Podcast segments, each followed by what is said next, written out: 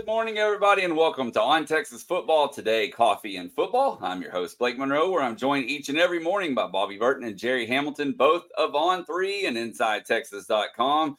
And a big show today, guys. We got Paul Finebaum joining us later on in the show. That's going to be awesome. Uh, but first, let's go ahead and let's talk about Sark. He has a press conference at 11 o'clock. Anything that y'all two are looking uh, or hoping to hear maybe from that press conference? I think uh, general health of CJ Baxter, if that's updated, Bobby, um, you know, where's he at? Um, is he expected to play this week? I think it'll be a question asked to Sark today. Uh, maybe Maurice Blackwell is uh, too, because they were both listed as day to day headed into the week. Um, and I think we are hearing it's 50 50 uh, whether those guys play.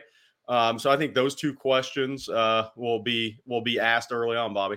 Uh, you know, the other thing I'm interested in, uh, and Eric Nahlin of Inside Texas brought this up yesterday, and we've talked about it on some shows with with Rod Babers, et cetera. Texas and and how do they deal with complacency? Um, I, I, think that Steve Sarkisian is probably going to get asked that question in today's press conference.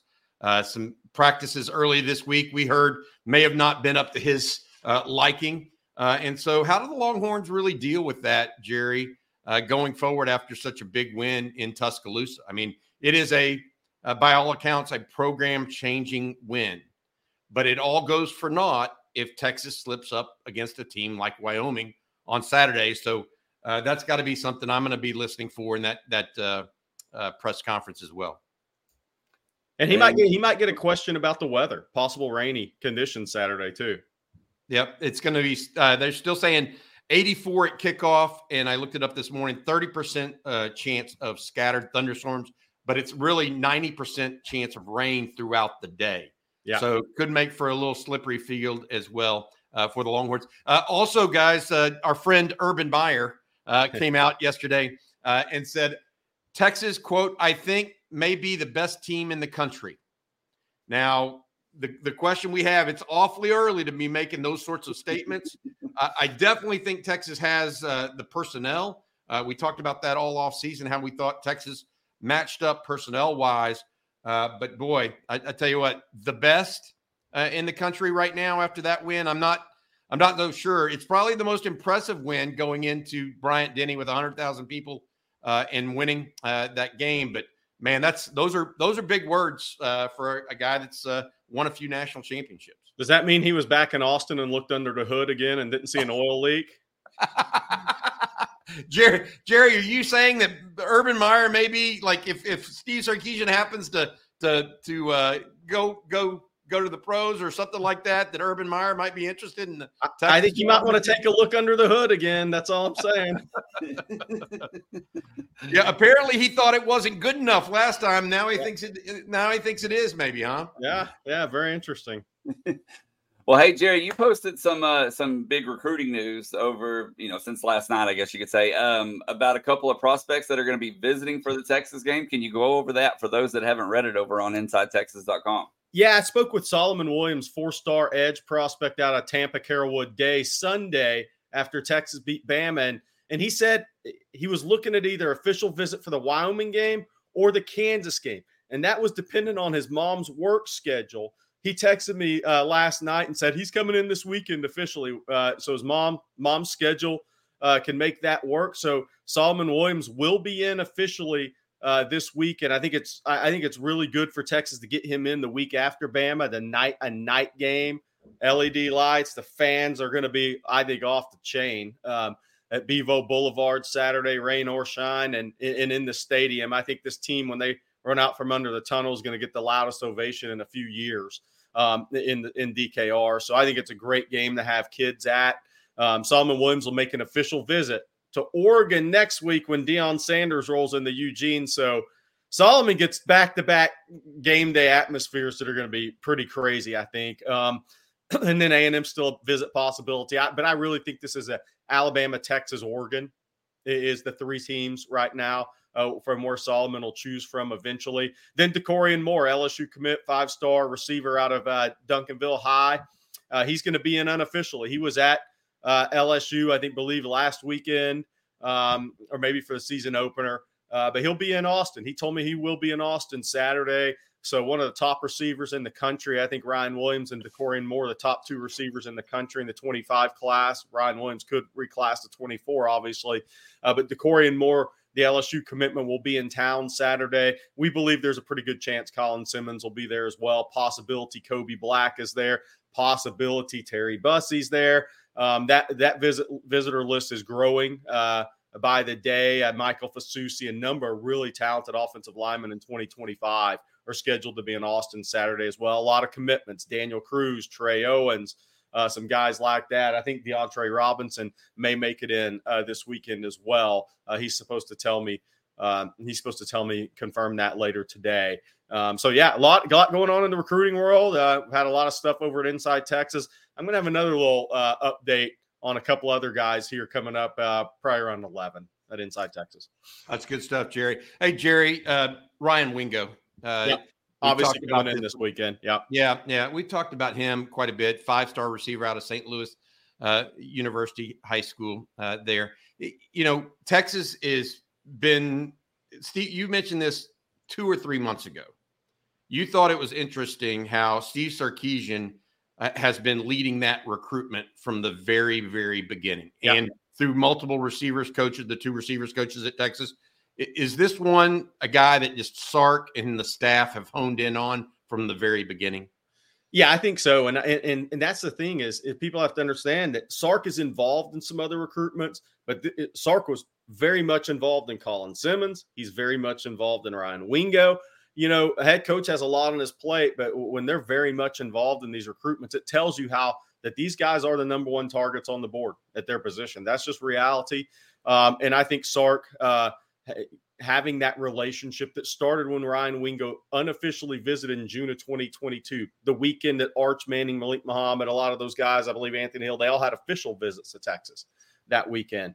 Um, so it started then. Sark's having that relationship with Wingo was helpful in that transition through his wide receiver coaching change from Brennan Marion to Chris Jackson. Now, Chris Jackson obviously has become part of that recruitment.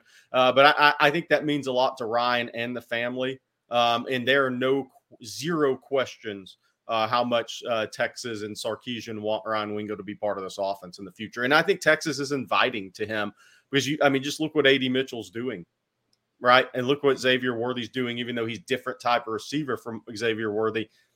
Texas is about to have two guys drafted, maybe three with Jordan Whittington. Um, so it, it, it, and with those guys leaving after this year, expected to leave after after this year, being an early high school graduate, that has some appeal as well uh, to Ryan Wingo. I think when the NIL legislation uh, went through in the state of Missouri, people just figured he might go to Missouri. The only question I would ask is, if he was going to go to Missouri, why didn't he jump in immediately like Williams and Harry did? We'll see. All right, Jerry, I got a couple of recruiting questions for you. Um, I know you talked about the Wyoming visitor list, but Two Broke to Pay Attention says, could we see any surprise visitors possibly show up? Yes. Simple as that. Are, yes. you are you leaving that? Are you leaving that? Uh, let's let's be clear. Are you leaving that notorious? Are purposely vague at this point, Jerry? Yes. Um, okay. Yeah. Right. I'm going to post an updated visitors list at Inside Texas uh, here a little while. Um, but yeah, I am because look, it's some some of these plans come together a little uh, late. Um, but I will say this: if it's not this weekend, September 30th for sure. Interesting. For the Kansas game, that's been the uh, big official visit weekend for Texas with 2024s. Texas Texas hasn't given up on getting DeAndre Carter in September 30th. I, I think there's 50-50 shot. At least he's showing up. And he's committed to Auburn right now, right? He's Just committed to Auburn. Yep. Uh, Miles. Davis, by the way, I, I, there's been so much going on in recruiting. Miles Davis uh, uh, re- reported yesterday on Inside Texas. He, he, told me yesterday he's visiting for the Texas Tech game. That's a ways off, but also telling. Yep, and he's a safety from Converse, Converse Judson that Judson. is currently committed to Texas A&M. So, so, Jerry, what we're seeing, I mean, Texas is at 17 commitments right now. And based on the win at Alabama, uh, you're seeing the boat get a little. it's the possibility now is not so much where's Texas going to finish in recruiting, but who they're going to finish with. Because if they continue on this trajectory, yeah, Steve Sarkisian is going to have some decisions to make. Yeah, that's what's really going to happen. And he's already made one. It looks like they're saying Josh Layer, the safety out of Fort Bend Marshall, they're not, it doesn't look like Texas is really pushing on, and he's likely to end up at Washington at this point, right? Yeah, I mean, we'll see. I mean, he commits on September 24th. He visited Washington last weekend. Um, you know, I, I don't, it, would be tough to see a scenario where they take both him and Miles Davis if Miles Davis wanted to flip. Uh, so I think it'll be very telling uh, what Josh Lair decides on the 24th. And then you were you were talking about um, Solomon Williams just a minute ago, and we have a question regarding that from Steve O'Matic. He wants to know who would you compare Solomon Williams to? Body type looks a lot like Finkley and K. Ross, compact and burly rather than long and lean. Your thoughts? I think he's built like Finkley, but he's got a little bit longer arms and more natural burst as an edge rusher. So body type like Finkley, but pass rush skill where Finkley's more of an anchor guy, strong against the run, uh, sets the edge. Um, I, I, think that uh, I think that Solomon Williams has a lot of natural pass rush ability to him that can really um, that that can really be molded. He's got a lot. Uh, Trey Douglas, yes, to answer your question.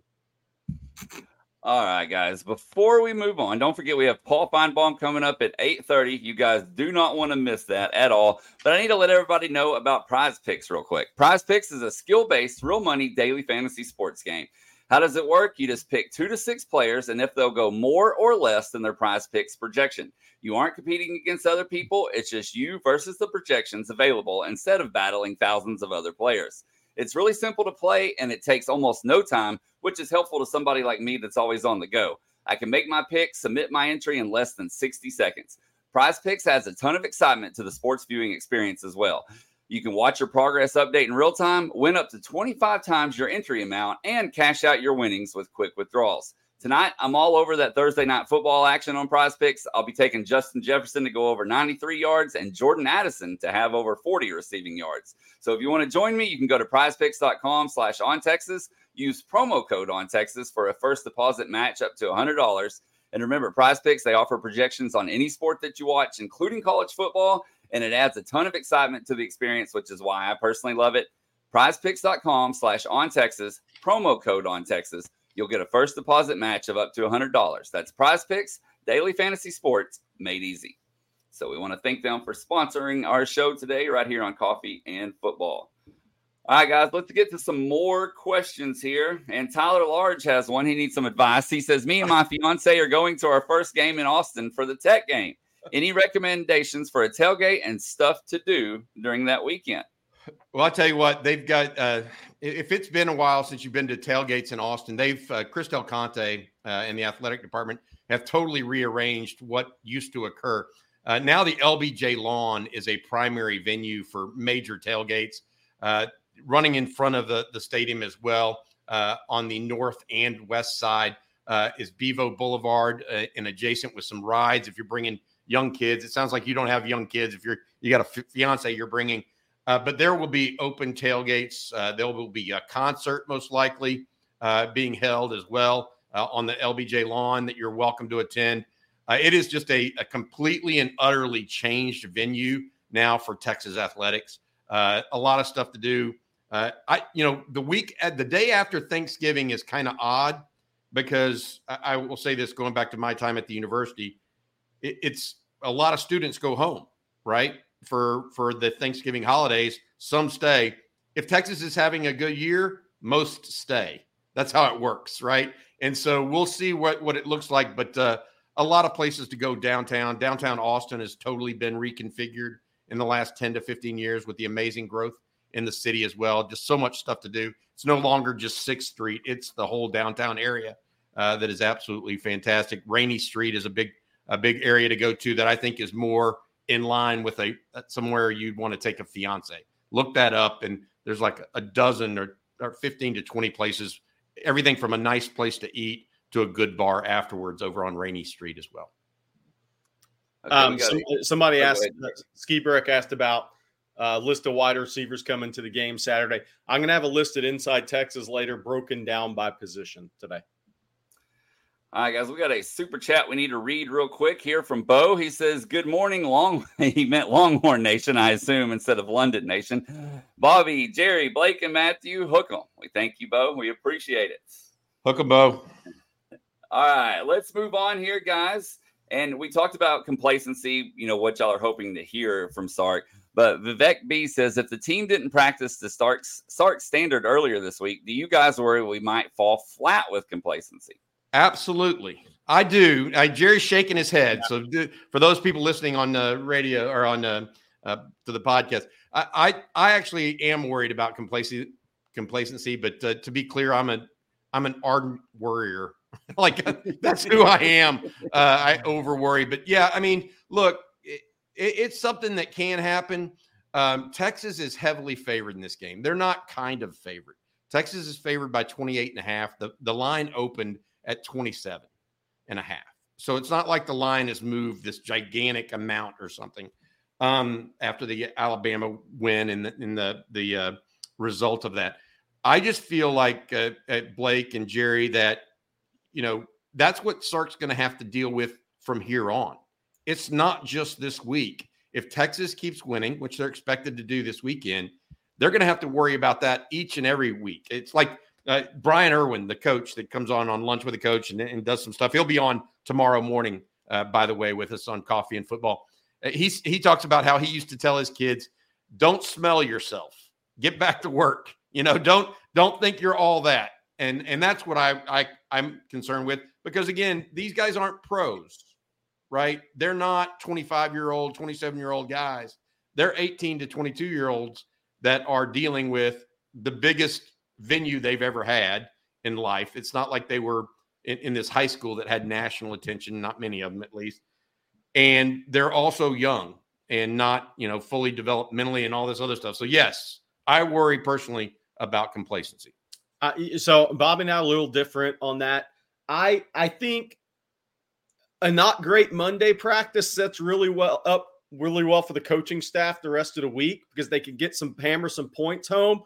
Uh, I think this week, though, I think the crowd, I, I, think when these guys get, I've said it before, when these guys get off the bus on Bevo Boulevard, it's going to be rocking, even if it's sprinkling. I think when these guys run out from under that tunnel Saturday, it's going to be an ovation. Hadn't heard it, uh, DKR in a while. Um, I think that adrenaline is going to get these guys ramped up and ready for Saturday. And I think, I, but I agree with Bobby. I think you could see a Monday, Tuesday, some not great practices, but that's great for coaching as well. But then I think this team's going to get locked in as the week goes on. Um, I mean, look, I don't think there'll there'll be complacency at Baylor. Baylor may not look great on tape, but it's the first Big 12 game um, next week in Waco on the road. And these Texas kids, look, they're all media smart, media savvy kids nowadays. They know this is the last year in the Big 12, and these in state schools would like nothing more than to beat them. Uh, so I think it's going to get these kids. I think they're going to be ready to roll. That doesn't mean every early week practice, early weekday practice is going to be their best though.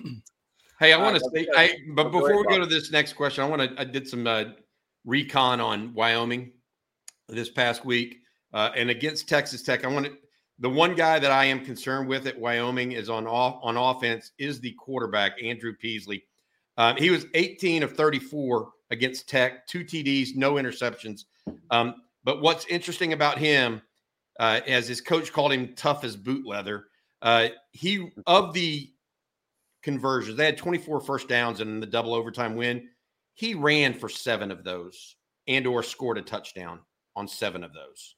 So let's let's be clear. It's not just his arm; it's really his ball control. And he's not going to go for a 30 yard run either. He's not that type. He's going to go for the seven yard run that that converts on third and four. So just keep that in mind. That's one of the guys that I am worried about, uh, and that Texas will have to corral uh, against Wyoming.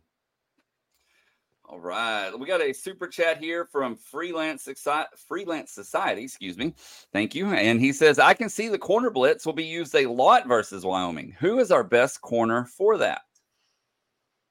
Boy, I mean, I'm tempted to just say Ryan Watts and call it, it a day. I think it is. Yeah, I, think Ryan Watts is the best because he hits like a linebacker on contact. I think he he gets your quarterback to the ground. I mean, Bryce Young. People are say Bryce Young. Now, Bryce Young. Uh, he, he made a move like he was on Dancing with the Stars. Okay, I mean, let's be real. Uh, that guy's a little different. Um, so uh, yeah, but I think Ryan Watts is. It's also coming from the boundary position. All right. And then one other super chat, real quick, guys. Reese Lewis says, Jerry, help me understand why kids go to A&M over Texas. Is it money? Does the city of Austin feel too big for small town Texas kids? Well, I think there's I think there's been some kids in the past that have chosen Texas over A&M because of the city of Austin. Some kids have chosen A&M over Texas because they like the smaller college atmosphere. I I think that's kind of what the cool thing about recruiting is uh in following this is these kids sometimes don't make decisions for some of the reasons we think they do. You know, a small town kid in East Texas might feel more comfortable at a smaller college environment. It's a, it can be as simple as that. Um, there's some kids that like the big city of Austin and everything it has to offer outside of when they're on the football field. Um, so I think it has to do with that. But I think, look, I mean, uh, the re- the re- the reality too is, I mean, in the last, I mean, look, Jimbo is. Well, I'm sure Paul uh, Paul Finebaum will have a comment. I want to ask him about it. A&M's probably not going, they're not going down the right path with Jimbo now, but for the first four years, they were winning eight, nine games. They had the nine and one top five season. They were getting some guys drafted while Texas was over there just swimming, you know, trying to stay afloat. That helps too. Yep. I, I've got to, I got to say this. It's not every great player in the, is Paul joins us here in a. It's not every great player in the state of Alabama goes to Alabama either. Some of them go to Auburn for similar similar uh, discussion. Hey, uh, guys, we're getting ready to have uh, Paul Finebaum on here. Um, it's a, a, treat to have him on. Uh, he is the voice of the SEC, in my opinion. Uh, his show is an unbelievable mix of intelligent, articulate, uh, well sourced conversation with people that know what they're talking around about around the SEC. then you mix it in with these fervent. it goes from the craziest of crazy to the the most uh, intelligent of the intelligent uh, fans that call in and give you a, sense of really what's going on in the SEC re- region. Uh, at times, it makes for high comedy. I'm not gonna. I'm not gonna. I'm not gonna kid about that. Uh, but it gets you gut laughing from the gut. I mean, it really does. Uh, so, information, news, analysis each and every day on the SEC network, two to six. I am a longtime listener of this man and uh, really enjoy his uh, insight into college football. Uh, so, without further ado, let's uh, let Paul Finebaum join the show here. How you doing, Paul? Bobby, I, have had great respect for you since I got in the business as, as one of the true uh, gurus in the industry, but but I've lost all respect for you a minute ago. You called our the people that call in the Finebaum show intelligent. I, I, think you need to have head examined. um, Thank you. It's a, it's it's uh, it's an honor, really. To, uh, so so great to be on with you and, and your colleagues here, uh, and thank you for the invitation. Oh yeah, well, thanks for joining us. Uh, so many questions I want to I want to ask you, uh, Paul. And the first one is this: uh, what what was your first? I just want to know your gut reaction when you heard the report Texas and OU to the SEC. Bobby, I, am going to go backwards for a second. The media day started on Wednesday, whatever it was. The previous Monday, like the week before, I got a call. I was going on, on vacation from a friend, very plugged in, and he said, "You're not going to believe this." He said, "I'm pretty sure Texas and OU are coming in the SEC," and I, I literally laughed out loud. I went on vacation and thought maybe I should check that out, um, but it's too preposterous to even to even ask anyone. And it just so happened that I got back on Friday and uh, Greg Sankey's number two guy called me about some. I, I think that I was just being extended or whatever at ESPN. He wanted to congratulate me. And I said, by the way, I got the craziest call the other day. I mean, just insanity. Uh, he said, well, what about what? He, I, he, he said, you're going to announce at media days that Texas and Oklahoma are coming in the SEC. And the guy did not say a word. And uh, I'm thinking, this this is actually going. And I, then I was afraid to tell anybody because then I was going to get outed as the source. It, it, I mean, you're in one of those conflicts. I was a reporter my whole life, and now I'm I'm like, do I want to blow up at media days? Uh, with something that insane. So all week, all weekend long, I I, I didn't really want to bring it up because I would. Then finally on on uh, Tuesday or Wednesday, I started getting. Uh, uh, you know, texts from people going, "You're, you're not going to believe what's about to happen," and and even after I heard it, yeah, I still didn't believe it because I go so far back to you know 2010, 11 during that period when Texas was being wooed by the Pac-12, and and all my Texas friends said, you know, we want to, we want to go west. I mean, we, we're really not interested in you folks. And I said, that's fine. Uh, you know, some we'll, we'll go grab A and M. Uh, you know, and uh, but but I, I after having said all that, uh, I have never been more excited about uh, anything in the SEC. Uh, I think it it was simply the biggest moment that I that I've ever experienced. When the next week when the commissioner finally announced it and you know, I mean, listen, I, am excited about Oklahoma too, but uh, there's just nothing like the University of Texas. Uh, Paul, you saw uh, Texas firsthand this past weekend down in Alabama. Um, Texas fans really enjoyed their time in Tuscaloosa, not just at the game, Paul, but the lead up to the game. The the I, I went to Dreamland Barbecue on Friday. you know the whole the whole thing, and and that's what Texas fans, I think have to look forward to, not just at Alabama, but across the SEC. But tell us a, about your thoughts on and Texas and Alabama. I heard a lot of people say it was one of the bigger games that's been uh, in Tuscaloosa in, in, a long, long time from a non-conference perspective, especially. Bobby, I think it's the biggest game since 2011 when we had a one versus two matchup between LSU, and that, that was literally the, the biggest game I've ever seen. LeBron James could not even get a box. I mean, he was like he was scrounging for a seat in like the in, in, in in in like the President's Club, which which by the way does is is not as impressive as it sounds. It's a couple hundred people who sit and grab pimento cheese sandwiches. Um, I, I I normally kind of go low key the night before the game because you know it's you don't know college town. I may have said something that upset somebody. Uh, but a couple of friends of mine uh, came up from Birmingham and we went out and we, we grabbed something and we were walking back uh, to the car and, and we noticed people on the roof of a hotel just so happens to be a hotel owned by Nick Saban. And, I, and I said, why don't we just let's go up there? And they, they, said, do you think we can get in? I said, we'll figure it out. Uh, we went up, and as we were walking in uh, the lobby, uh, somebody waved at me, and I walked over, and there's this private room where where, uh, where Greg Abbott and, and, his entourage, and you know he called us over. I mean, he, we're, we're chatting. We, we walk into the, the outside rooftop bar, which is all Longhorns and listen, I, have been on Wall Street. Uh, I've been in Beverly Hills. Uh, and I don't know whether there were 60 or 70 people with a band. I've never been around more money in my entire life. Uh, I mean, me either. Me either. I mean, there's there's there's SEC money, and then there was Texas money, and and I we had a blast. I, I mean, just back and forth. Uh, I mean, uh, I saw Del Conte walk out uh, to go to the elevator, the president of Texas, and I mean, there were no Alabama people there, and and and and the, and the Texas people were just reveling in it, which I, I was really gratified to see because I wasn't 100 percent sure how this relationship between Texas people and Alabama people worked. I, I, think the Alabama people were so intimidated that the Texas people would buy them out. They were nice to them. Jerry, you have something for Paul? Yeah, uh, Paul. We've had a, we have a lot. We have a comment section, so people have a lot of questions for you. Right?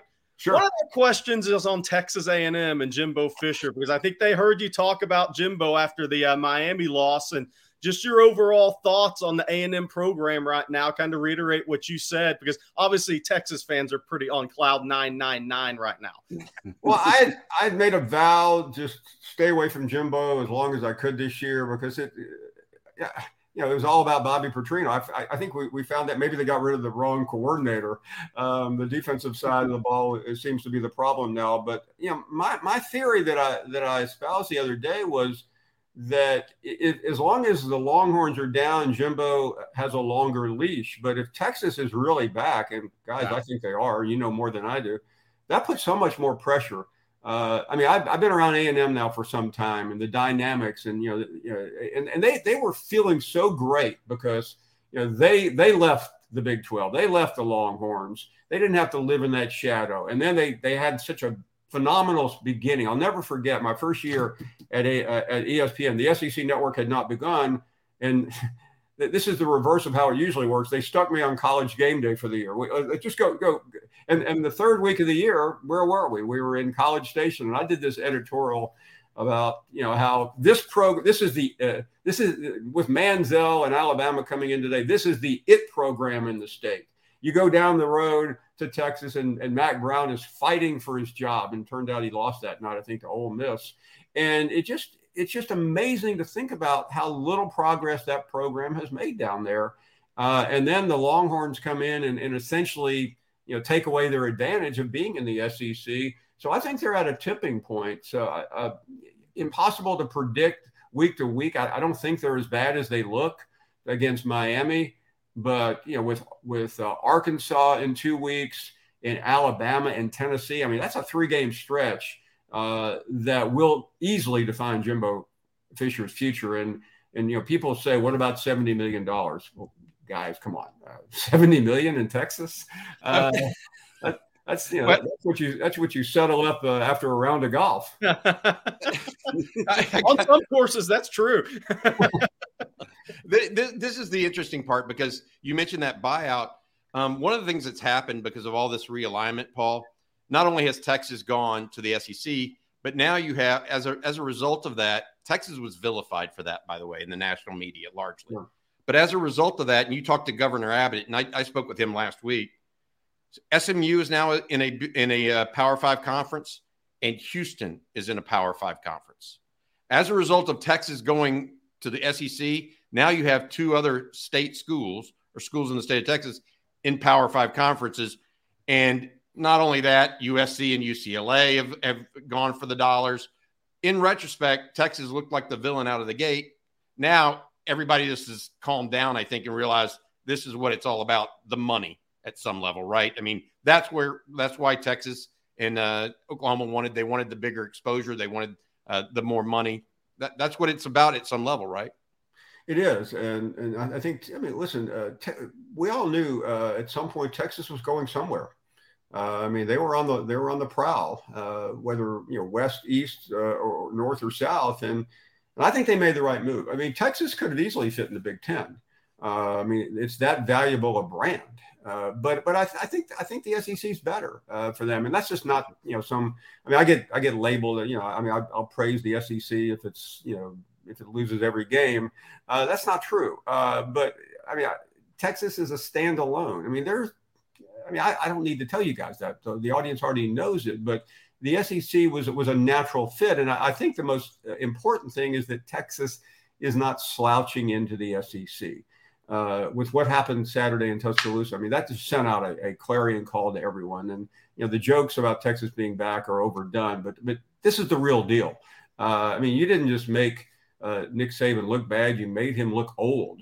Uh, you you pushed him almost to like you know he, he looked like a, a, a you know a, the heavyweight champion after losing to a challenger. I mean, he could barely talk. I mean, he's thanking Saban, the greatest coach of all time, is talking about what a privilege it is after the game to play in a game like that. He's only played in nine million. What has he played in? Uh, uh, Ten national championship games. So one at LSU and and at nine.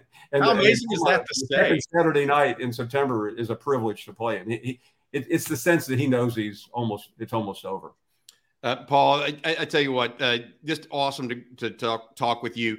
Uh, I've, I've, i agree with you about the Greg San- about the the move to the SEC. I think Greg Sankey is a forward looking commissioner. Uh, Mike Slive before him was as well. And in talking to the Texas brass up and down, they saw that the the solidarity in the SEC as well as the forward looking nature of the conference. And I think that's what took them to the SEC over any other people. In talking to Kevin Eltife, there was no second place uh, in the SEC for, for Texas. And Kevin Eltife is the chair of the Board of Regents at Texas. There was no second place. That's where they wanted to go. And and for all the reasons you just stated, the people, uh, the uh, ideas, uh, I think that's where they wanted to go. And I think you saw it if you go back two years ago, uh, all the noise that A and M made. Uh, you remember the John Sharp, the, the chairman of the trustees, and that that was uh, that, by by Saturday it was over. Uh, Greg Sankey, you know, buttoned it up. Uh, ver- you juxtapose that versus what we just got through watching uh, in Tallahassee. I mean, I, I, I used a very old reference the other day. And a lot of my friends didn't know what I was talking about, but Bobby can relate. I mean, it reminded me of the the the, the toga party in, in Animal House, the late the late seventies movie where the, where everybody just goes crazy uh, on the college campus. Uh, you don't do that. That's not how you get into the Southeastern Conference by openly uh, speaking out against your league. I mean, by the way, I mean I, I, don't blame them for being unhappy in the ACC, but But A and M under A and M didn't go that route. They talked. They talked for a couple of days and they shut up. You know they didn't want Texas in, uh, and but they but it was a unanimous vote. As as crazy as that sounds, uh, and, and nobody said another word since then. That that's how the SEC operates. Can can you always hold that together? Maybe not. Uh, but that's that's the magic and and and and magistry of Greg Sankey right now. I've got to I've got to ask you. Have you ever said hook 'em before, Paul? uh, I, I still have trouble. Uh, I got I got in trouble two years ago, and you guys may remember it uh, at Fayetteville when when Texas played there. Uh, we, we do picks on the SEC Nation show, and I grabbed the the uh, Texas helmet and threw it into the ground. And the next thing you know, uh, now Arkansas won that game, and I get I, I did a horns down, whatever.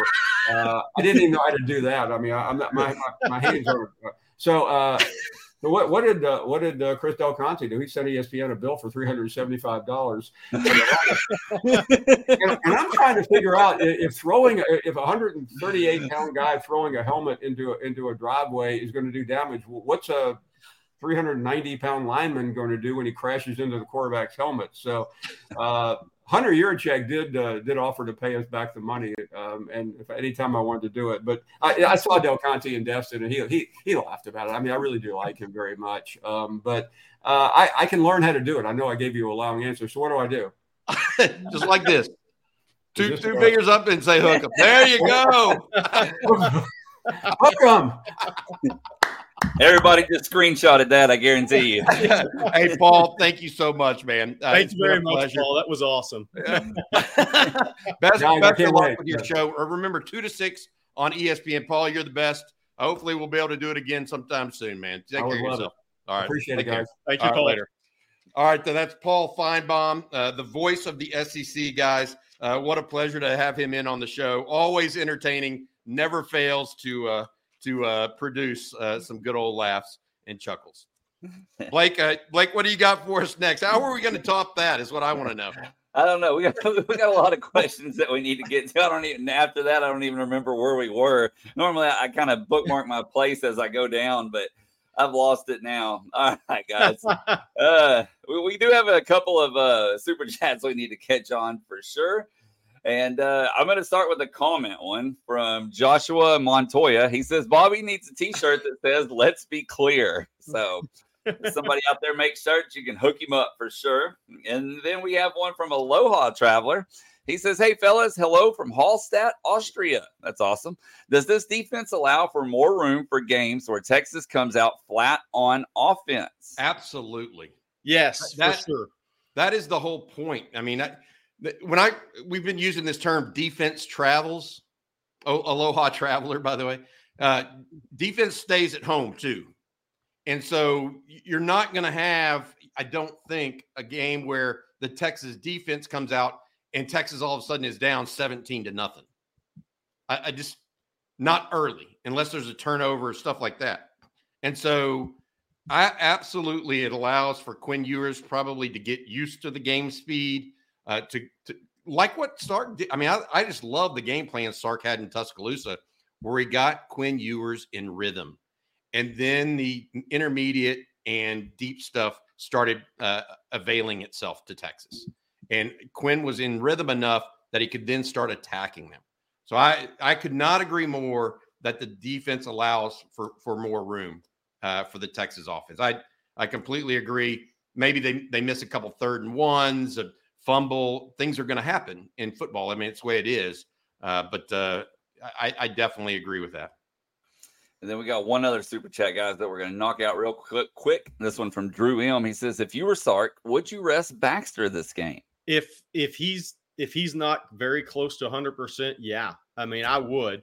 Uh, but look, the the reality is he's a young back. If uh, if he's close enough to 100 percent, the play experience still matters. I mean, he's not an experienced football player yet. He's come in and been tremendous, exceeded expectations, even though he was an early enrollee.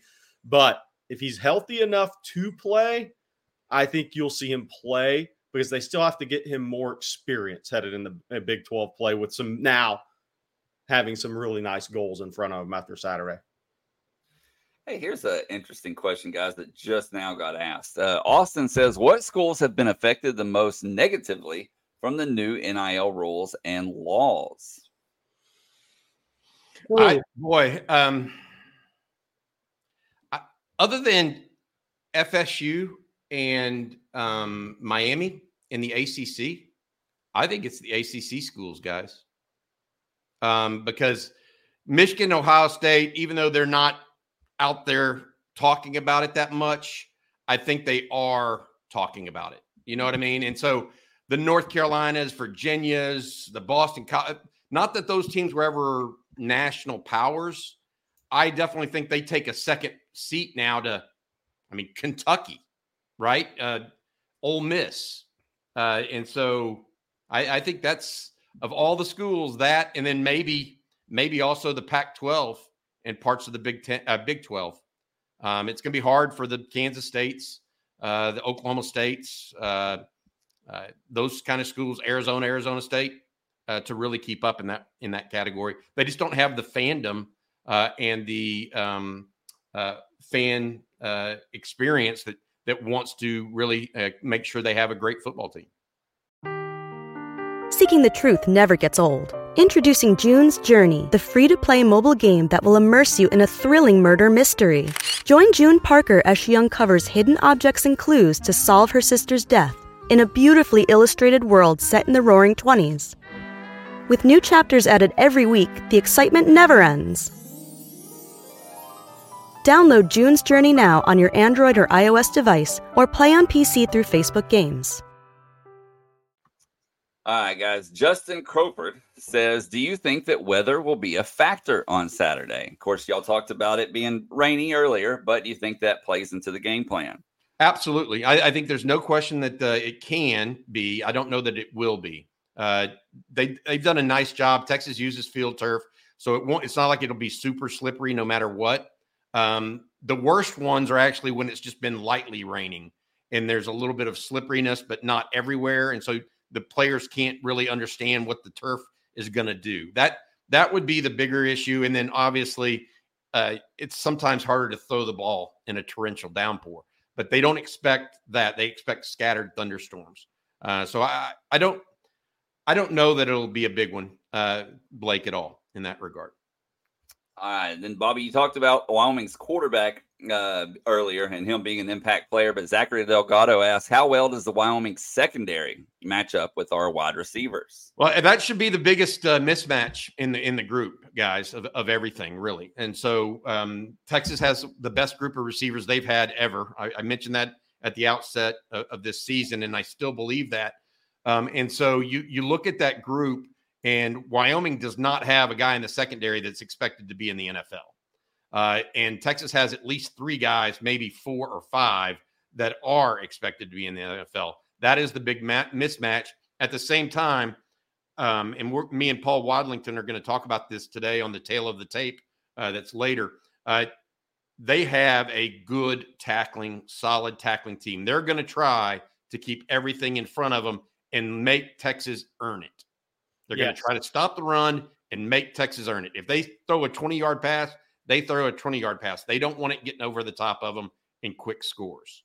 And so they're going to protect their secondary in that way in large in, in large part. All right, guys, we got a super chat here from Bo. He says, I believe with Quinn at the helm and this defense, this team is just getting warmed up. Thank you, Bo, for the super chat. And then Nathan asked, "Who is the play? Who is the player on the team like Roschon last year that can wake up the team by making a big play?" I think that's a great question. I'll tell you who it's gonna. It's lo- slowly becoming is Ethan Burke, and I say that because there's one thing I noticed in the Alabama game, and that one dri- that drive where Alabama scored to make it 27-22, then they made the two point conversion Ethan Burke was extremely vocal to his teammates. That's a young player that's now getting a voice. His play is allowing him to have a voice. He's a confident guy. We had him on this show way back after he committed to Texas. You can find that in the archives. But Bobby, he was confident athlete at that time. And now he was, and I say confident athlete. Now you're seeing a confident football player emerge. And he's a guy who is hyper competitive and he's going to have a voice the more plays he makes. Hey, I've got two things. I got two guys also, uh, based on what Sark said on Monday at his presser, Jerry. Byron Murphy and Jalen Catalon. He he said as those two go, the team goes a little bit. I, I, I worry that there may not be that player on offense quite yet. Quinn hasn't done it enough yet, right? Whereas Roschon has proven was a senior doing that, a junior and senior, multiple years in the program. I worry a little bit. There's not that guy on offense, yeah. and so that that is Nathan. That's the that's the question I would have. Okay, then we'll follow that question up with Cardinal player sixes. He says, Do y'all think having somebody like AD who has been in big games and had big wins will help try and keep these guys head on straight? Well, I, I think that's interesting. It kind of goes to Bobby's point. Um, you know, I, I think AD, AD Mitchell has been there. He's the one guy who's been there. He's climbed the mountaintop, right? Um, so I think there's something just you know, it doesn't have to be vocal on a football field. It can be in a locker room. It can be the guys are talking. You know, they ask, you know, they have conversations about those Georgia teams winning national championship. And I'm quite sure AD Mitchell has some some really good thoughts about what made those teams successful outside the talent. And then here's the other thing. He missed AD Mitchell's in a unique position, guys. He missed three quarters of the season last year with an ankle, high ankle sprain. And when you're sitting on the sidelines, you watch a lot more. You're more observant about the day to day and things in a game. I I suspect that he has some really good comments inside that locker room, even if you don't see it vocally or talked about publicly. I, I look. I think that that's part of it, Jerry. I, I think that now Texas has got 85 guys that have been in a big game and won. Yep. You know, I'm not saying that they certainly have to prove it week after week, but they've got 85 guys now that went on the, or I, I guess 65 is the travel roster uh, that went on the road and won. And so I think that that's going to permeate a little bit. Now, at the same time, the keep your head on straight. That that's that's the one that we got to worry about. It, it and it always will be with guys that are 18 to 22 years old. Um, and, and I will say this that's something that's different than Wyoming, who's coming up on Saturday. Wyoming has a host of guys hmm. that are 23 to 25 year olds on defense. They're not going to make a lot of mental mistakes. They're going to tackle hard. They're going to play hard. Texas is going to have to overcome that with talent and execution as well. All right, guys, we're going to stay on the wide receiver uh, point here for a second. Drew M says, Is Neyor being saved in case of injury to Worthy or Mitchell? I thought we would see more of the big wide receiver. No, I think he's I think he's still getting his confidence all the way back. Um, uh, honestly, and it's not has nothing to do with running a vertical route and making a play over his shoulder on a post route. It has to do with you're in, in a attached coverage situation and you have to plant that leg really hard and create separation. Drop your butt, plant that leg hard, push off that knee and create separation. I still think that is the things that these guy receivers go through after they have an ACL, especially big receivers. They carry more weight, they have more body to drop. They have more pressure to put on that knee from an athletics uh, standpoint. But I, I, I, made a prediction earlier, and I'm sticking with early in the week, and I'm sticking with it. I think Isaiah Neyor is going to score a touchdown against Wyoming. I, I think Sark's a very thoughtful guy, and I think he understands just how big the moment would be for what Neyor went through last year. He left Wyoming, he came to Texas. You know, he got grief from teammates. Um, but he for him to come back off a really tough injury when he was about to have a big time year last year and have a chance to make a play against Wyoming, I think it's going to happen, guys. I agree. All right, David Williams. He says, Jerry, I know the NFL uh, covets Alfred Collins' size, athleticism, and potential. Considering his possible lack of production, he currently has one assisted tackle, one hurry, one pass block. Is it likely he returns to Texas? I don't think it's likely. Um, I, look, if he gets a, if he comes out of the season with a third round grade, I mean, he needs to go pro. I mean, I, I think it'd be a mistake to come back. You're four years through college. You've stayed relatively healthy compared to a lot of guys on a position where you can get a lot of injuries. Um, if he's a third round pick, I mean, just look at where the money's at nowadays. He better go. It's Texas. I, I, it's Texas' job to replace him with good players, not and, his and job. I agree. So that is the that is the thesis of building a program. Yeah. Exactly what Jerry. It's not Alfred Collins' job to save Texas. It's Steve Sarkisian's job to recruit and build the depth of talent necessary to sustain success. And putting it on Alfred or any of any player at Texas is the wrong way. That being said, Jerry, the other thing that I think with Alfred Collins, you meant you said he had been relatively healthy. He did have a shoulder injury. Right. You don't want to have two No. shoulder injuries going into the NFL draft. Now, now, and I don't care what round you're you're expected to go at. now, now there, there's some comments that Alfred maybe he hadn't made plays in a box score. I I don't know. I, I think that I think the scouts have liked what they've seen from the role Alfred's been called upon, and I think that's two different things. The way the NFL scouts look at something, and the way maybe uh, the fans and- and media might. Okay. And he'll have his, he'll have his moments. we have a uh, couple more super chats we need to get to. This first one from Sean. He says, Bobby, don't worry about complacency. I trust the mental makeup of the mechanic, Murphy, Ford, and especially Catalon. They will keep the team in line. All of those guys, I agree with you. They're all on defense. Just remember that those guys are all on defense. So the offense has to show they they're not complacent because they're the ones, in my opinion, defense travels. The offense has to has to be in sync. They were not against Rice. Now clearly they weren't trying to beat Rice like they had skilled or that like they had schemed up Alabama. But coming up against Wyoming now, we're going to see them again. Let's see what happens this weekend against a better defense than than what Rice had. Hey, hey, Blake, I'm gonna I'm gonna answer one here. Um, Jose Rodriguez asked about would you rank remaining recruits left on the board based on need want? I have uh, Brandon Baker one right tackle with Christian Jones departing. We'll see what Cam Williams does year three. I think Brandon Baker is a big recruit for Texas right now. Um, uh, so he's a tremendous natural pass pro guy at right tackle. Um, you know, I have uh, I have Ryan Wingo too.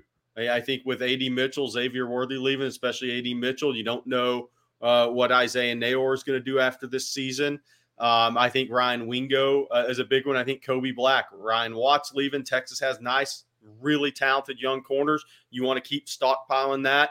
And I think Kobe Black is a very talented boundary corner that could also get a look at field because Terrence Brooks, they they've looked at him at both, and there's some similarities there.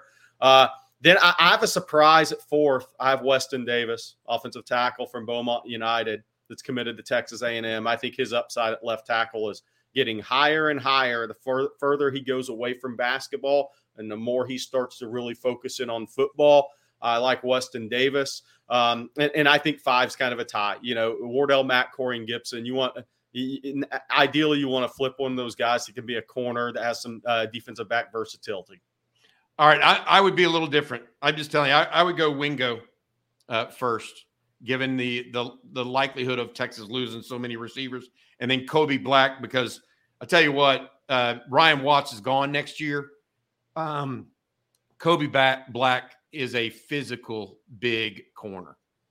He fits like what I love about what Texas is doing right now. Yeah. They have recruited guys that fit schemes, Jerry. They have done that really well if you think about it. Uh, and that would allow them to continue in, in that in that vein. Okay, guys, we got a super chat here from Tim Salinas. He says, Do you see more rotations at safety moving forward? Well, I definitely think they want to get Derek Williams on the field more. That- that's going to happen. It didn't happen against Alabama because they look, they didn't want to give up one over the top, and they did. They they kind of gave up two over the top, right? So they're not. They weren't going to risk that. He played uh, liberally in uh, the Rice win. He will play liberally, I believe, against uh, Wyoming, where they can't really beat you over the top as easily. They don't have the guys that run four four across the board like Alabama did, right? Um, and so that's where you're most concerned about a safety getting be, getting you beat. Uh, that being said, uh, you're also going to see BJ Allen, I think, a little bit, Michael Taaffe uh, as well. Uh, Jalen Catalon and, and, and Kitan Crawford about split reps 50 50. Um, so we'll see how that goes moving forward. I, I really think they're trying to keep Catalon I was going to say, I was hoping you were going to say that because that's not a player comparison. That's a you, Texas has a long term goal this season with Jalen Catalon and also trying to help his future. Let's be real. He's had two major surgeries as a college player. He was a freshman All American. And the only reason he hasn't been an All American, an AP All American, is because he's been hurt a couple of years. I think Texas is doing a great job with Jalen Catalon, uh, getting him enough snaps to help Texas be a much better team, but also helping Jalen Catalon's future. Give him a chance long term because that guy will beat his body up because he plays with no regard for his body, Zero. which makes him a great player. Uh, Brandon Huey says, "If is Anthony Hill the early season favorite for newcomer of the year in the Big 12?" I haven't studied enough, uh, but he's, I mean, if he's not 1A, he's got to be 1B. I haven't studied enough of any other freshman right now, uh, but if he's not 1A, he's got to be 1B. Well, newcomer also includes transfers. Yeah. Yeah. Um, the the running Oh, back, at, I think the running back at Kansas State would be one, but I haven't looked at his stats. Yeah. Um, but I look, I don't know what the answer is to that, but I know this much: he's he's the newcomer of the year on the Texas defense, along with I well Jalen Catalon. I think Ethan Burke showing up like he has. Those two guys, Hill and Burke, just I, I can't. We're two weeks in. They fundamentally change the look of your defense. Texas has guys that can get after the passer now. Yeah. Whereas before, Barryn Sorrell was doing it pretty much by himself from the outside. Now they've got two more that that also are going to. I mean, they're you're going to see guys start to chip on Ethan Burke. I just want y'all. That's going to give Byron Murphy some free run at the quarterback on the interior if Ethan Burke keeps piling up sacks and, and getting pressures. Hey, for newcomer of the year, somebody brought up AD Mitchell. I totally agree with this on AD Mitchell. Here's why I agree. Um, he was the newcomer of the week last week. Anthony I guess, was freshman. Here's why AD can Mitchell can win that award. There's games at Kansas against Kansas, Oklahoma, Kansas State, and Texas Tech coming up, amongst others. This guy's been a big game hunter in his career. He just had two touchdowns against Alabama. If he goes and makes some, if he catches 12 touchdowns this year and 10 of them are those type of games and he has 40 catches for 600, he's probably going to walk away with the award, honestly. Because He's he's got- makes has a penchant for making big plays in big games. He's got a penchant for making for scoring touchdowns. He's got three in two games. Yep. I mean, and he's been wide open on all three of them. And he's I doing mean, that. He wasn't. I mean, the, the the two against Alabama, he was wide open. Against Rice, wide open. It's not like he's barely making those. I mean, so what? What? You know, if that translates long term, I mean, that's that's a good good sign for Texas. I've never caught a football with two national title rings on, but I figure it's a little harder than when you don't have them on. All right, guys. So this this answer is going to take a little speculation, but SJ says, "Good morning from Mumbai. Once Texas joins the SEC next year, will we be guaranteed to play our main rivals, mainly OU and A and M, and maybe even Arkansas every year?" Not yet. They haven't come out with that yet. Um, is the answer. Uh, that is the thought, though. That is the the prevailing thought. That probably would have been a great uh, question for Paul, to be honest, um, since I think he has the pulse of the SEC commissioner much better than I do. I I I, feel like we have a good pulse of what's going on internally at Texas. Um, so I that I think is the hope slash idea for Texas uh, going forward. I'm not sure that it's been agreed to quite yet. All right, let's do some recruiting related questions for a minute, guys, because we got plenty of those. Garrett Smith says, "Has talks with Jordan Anderson progressed after the Bama momentum?" I haven't heard anything new there. Um, the question is, is if Texas were to win out for Wingo, do they take another high school receiver? Uh, because you, you know, look, the reality there is if Ryan Williams is trying to reclassify to 24 as we know he is, that's going to be a long drawn out recruitment. Um, you, don't want to take yourself out of that. Um, but then there's also the portal.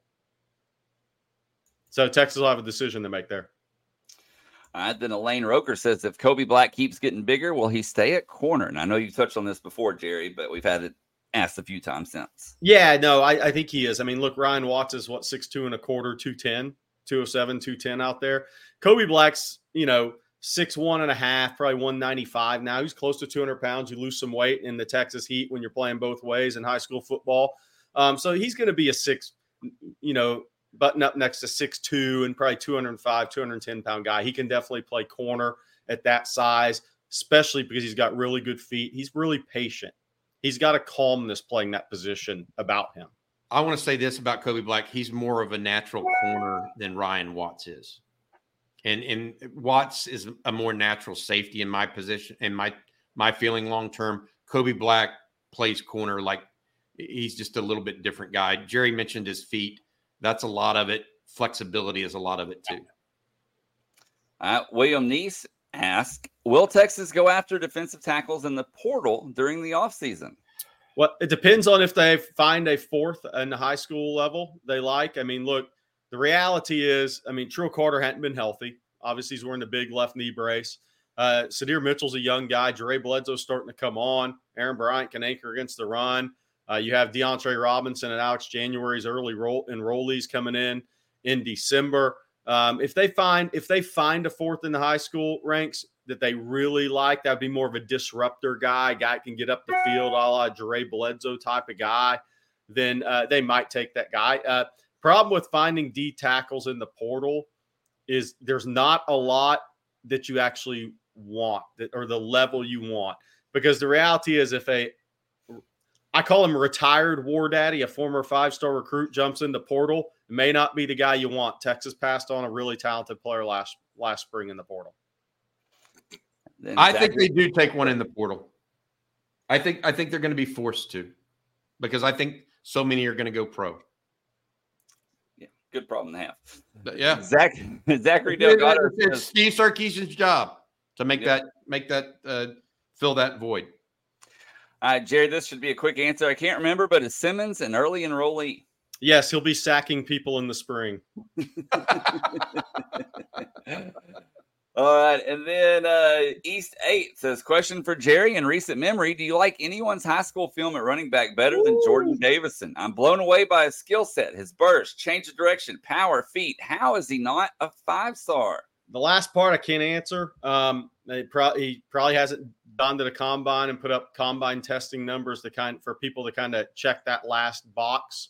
Um, but I, I agree with you, Safe. Now this is an extremely instinctive running back with a great natural running back build. What I love about Jordan Davison is one is vision. And the guys with cutback vision, they they appeal to me. But he's got the he's got the short, quick, choppy feet in the hole.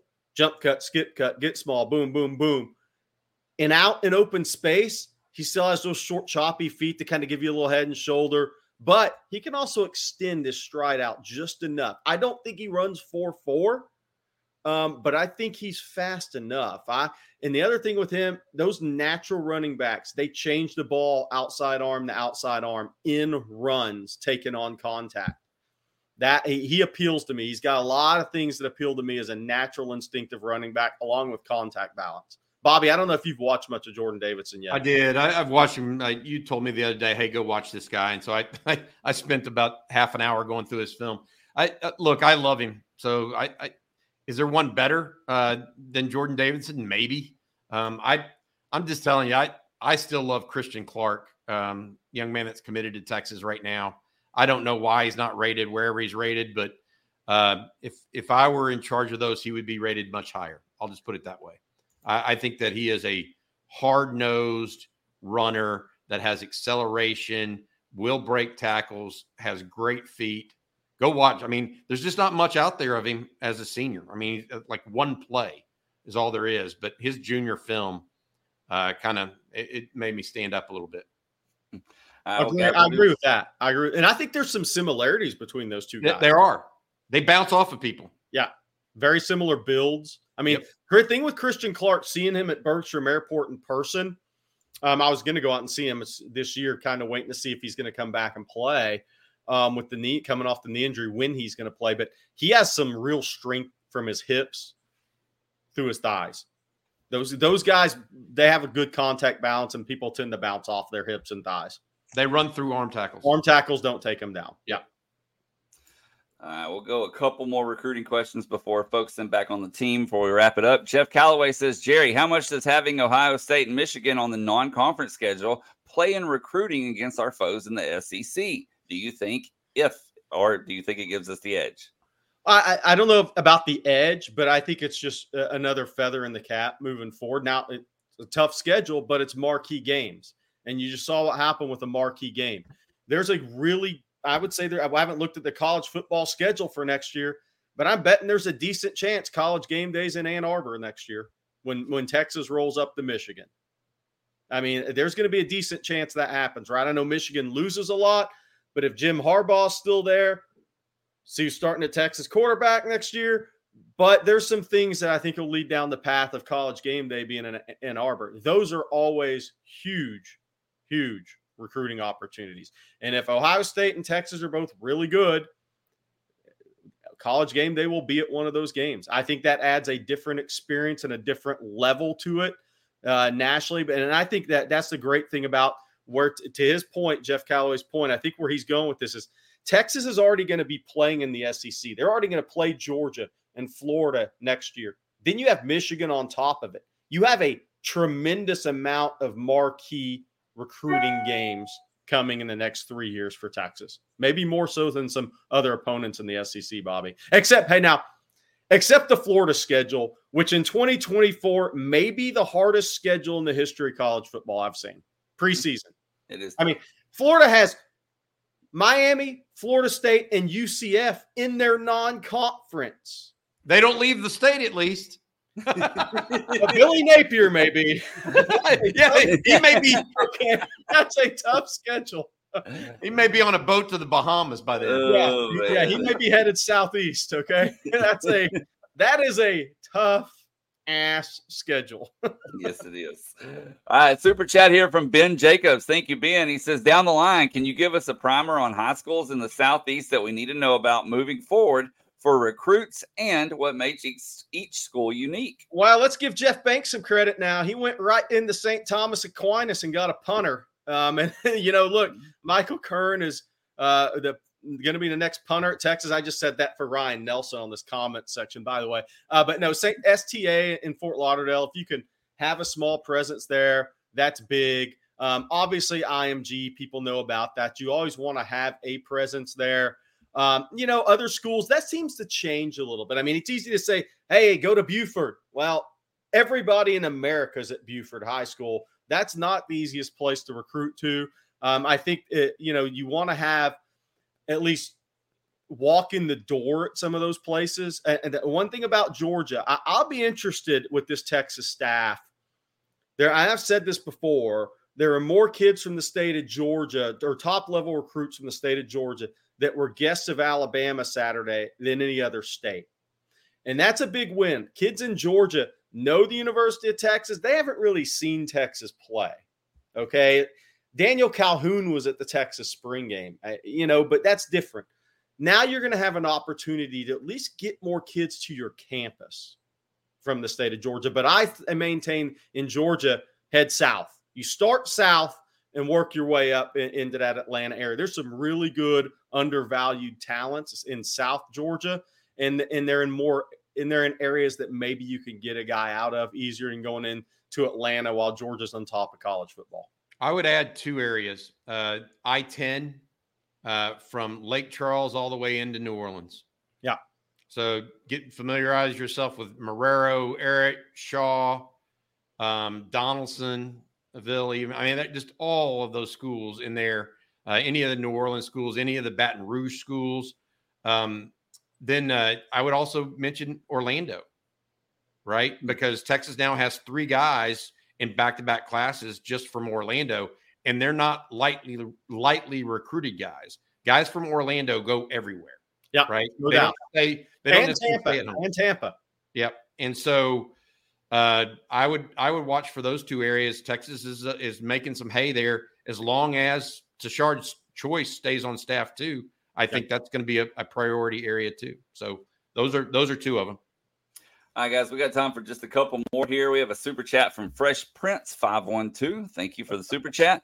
He says, considering the pressure to win the first game versus A&M next year, I expect UT and A&M to be aggressive in the portal. A&M's talent will be peaking in 2024. Will it?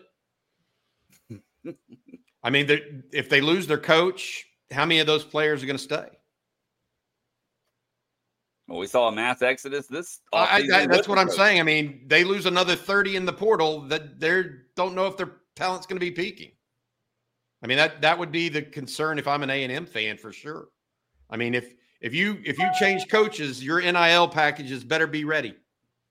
I'll just put it that way because it, all of their relationships are going to be toast because I can tell you they're not going to keep anybody. A new coach wouldn't keep anybody. That, that not on a program that that has had quote unquote culture issues the last two years. That yeah. those guys those guys don't stay. I'm in agreement with you, Bobby. All right, Jimmy Trevino with the last question of the day, guys. It's a loaded one. Get your prediction caps on. he says, seeing two games, adjusted predictions for most sacks, most receiving touchdowns, most rushing touchdowns, and most interceptions. He's also drinking Texas pecan this rainy morning in Houston. I, I think that's a great question. Okay, I'll start off so Bobby can correct me. Um, so, uh, um, most sacks, I'm actually going Anthony Hill. And I think the reason I'm going Anthony Hill is Ethan Burke's emergence. People are going to start, start game planning for him. Barryn Sorrell obviously is going to make his plays. I think I think you're going to see Alfred Collins and Jere Bledsoe continue to push the pocket uh, in their roles. I think that leaves Anthony Hill in a pretty good spot. I, I think the better this front plays, the more people, uh, the more teams have to prep. Okay, this Ethan Burke guy, even if he doesn't start, when he comes into the game now, I think that's going to afford some really nice opportunities for Anthony Hill in situationals.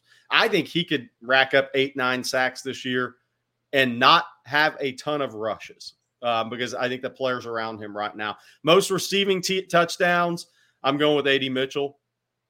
Um, I, I, think uh, Alabama sending a double Xavier Worthy was kind of eye opening to me.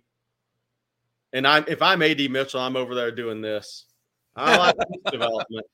Throw to him early. Sorry, keep throwing him early. Just get this get this going, and then I'm going to rip down the field. Um, most rushing TDs. That, that's a tough one. I'm going Jonathan Brooks right now. I mean, um, and most INTs. Um, I, I, I, I would be totally just blind guessing, but I'll go with Jahdae Barron on that. I think that's fair. I, I went sacks. I went Burke. Uh, receiving TDs. I went Mitchell. Uh, rushing TDs. I went Brooks. It's no no mistake that those three are the team leaders currently in those categories. By the way, uh, I, I, believe. And then interceptions. I'd go with uh, Jaylan Ford. Not only did he get one in the first game mm. of the season, but he got his hands on a second one against Alabama too. Um, and if that pass rush, that's the uh, thing. Uh, if that if that pass rush happens, and it's going to get the uh, it's going to get the linebackers that getting the passing lanes more opportunities than they've had in years past uh, as well. And that's the reason I like Barron is if the Texas pass rush continues, the quarterback's going to be looking to get it out quick. Yep, I agree. he's going to get it out quick. Barron's going to be in the best position for interceptions this season. All right, guys, we got one more super chat. Just a comment real quick here from Colton. He says Aggie decommit season is right around the corner. So thank you, Colton, for the super chat. We appreciate it. All right, Bobby, Jerry, anything coming uh, down the pipe today that you guys think that everyone needs to be aware of? Yeah, absolutely. Well, Steve Sarkisian's on the uh, takes the mic at uh, 11 o'clock today, 11, a little after 11, actually, 11, 10, 11, 15. Um, and so if anything major comes out of that, we may end up doing a live stream here around noon. Otherwise, uh, Tale of the Tape with Paul Wadlington uh, comes out on schedule at, at noon. And then we also have Football Theory, where Ian Boyd and Rod Babers show that they are true football nerds. If you haven't watched this show, uh, please do. It's tremendous. Uh, and then uh, obviously tomorrow uh, we will be uh, back with coffee and football. I'll actually be traveling uh, and be in Austin for the live show from the co-op tomorrow from 3 to 4 p.m. Uh, long week uh, ahead for the Longhorns. Uh, very excited, though. Uh, the team right now uh, is in, in a situation that a Texas team has not been in, guys, in a long, long time. Uh, by going and beating Alabama in Tuscaloosa, it's just a different feel right now in Austin. Uh, hey, we did have a late super chat come in, so I'm going to go ahead and ask it, and then we'll wrap it up. This is from Nick Louie. He says, after two weeks of play, which Big 12 team gives Texas the most struggle? I, so I think, uh, by the way, Corey J, Chris Ross is coming along really well. Um, for me, if I look at a team that can maybe take away Texas' strength, it's K State offensive line can take away the strength of Texas up front. Um, that might be the team I'm looking at, and they have a style of play that's consistent. Um, and they play, I think their style of play plays to the new running clock rule in college football, a coach that could coach that style. So I say K State is probably the one for me right now, uh, Bobby. Uh, K State and Kansas for me. The teams that have powerful sides of the ball, um, Kansas State is the one that is overall the most challenging, I think. Kansas, it looks like to me, uh, has a prolific offense potential and a good secondary. Yeah, and a good defensive secondary. So those two, that combo could could tinker with what Texas wants to do a little bit. Uh, but those are the two uh, primary. All right, guys. Well, that's going to do it for today's show. Of course, we want to thank Paul Finebaum for coming on and joining us. We want to thank Prize Picks for sponsoring the show today. Uh, all of you for tuning in, of course, all of our super chats. We appreciate all of that. Be sure to hit that like and subscribe button, ring the bell so you're notified anytime and every time a video is posted right here on On Texas Football. Don't forget, head on over to InsideTexas.com for all the latest and greatest in Longhorn coverage. And unless y'all have anything else to add, we good? No, no, not really. I, I want to say thank you to Paul. I was going to do that as well. Yep. Yeah. I, I, so just say thank you for him coming on. Uh, great show. I love to see him throwing up the hook'em. Uh, that was a personal favorite of mine. I hope that becomes a meme of some sort somewhere around the country or on Twitterverse or whatever you want to call it. Also, want to mention we have a special going on right now for Inside Texas. Two dollars uh, for, uh, or excuse me, one dollar for two months. Uh, each and every uh, person that's listening to this show, you get a special offer if you use the promo code OTFIT23. That's OTFIT23. Subscribe to InsideTexas.com now. Make sure you select the monthly offer, though. You have to do that to get the special deal. Thanks, guys. Uh, thanks, Blake, for everything today, buddy. Hey, not a problem. And thank you all. And of course, again, thank everybody for tuning in. And so for Jerry Hamilton and Bobby Burton, I'm Blake Monroe, and we'll see you tomorrow morning.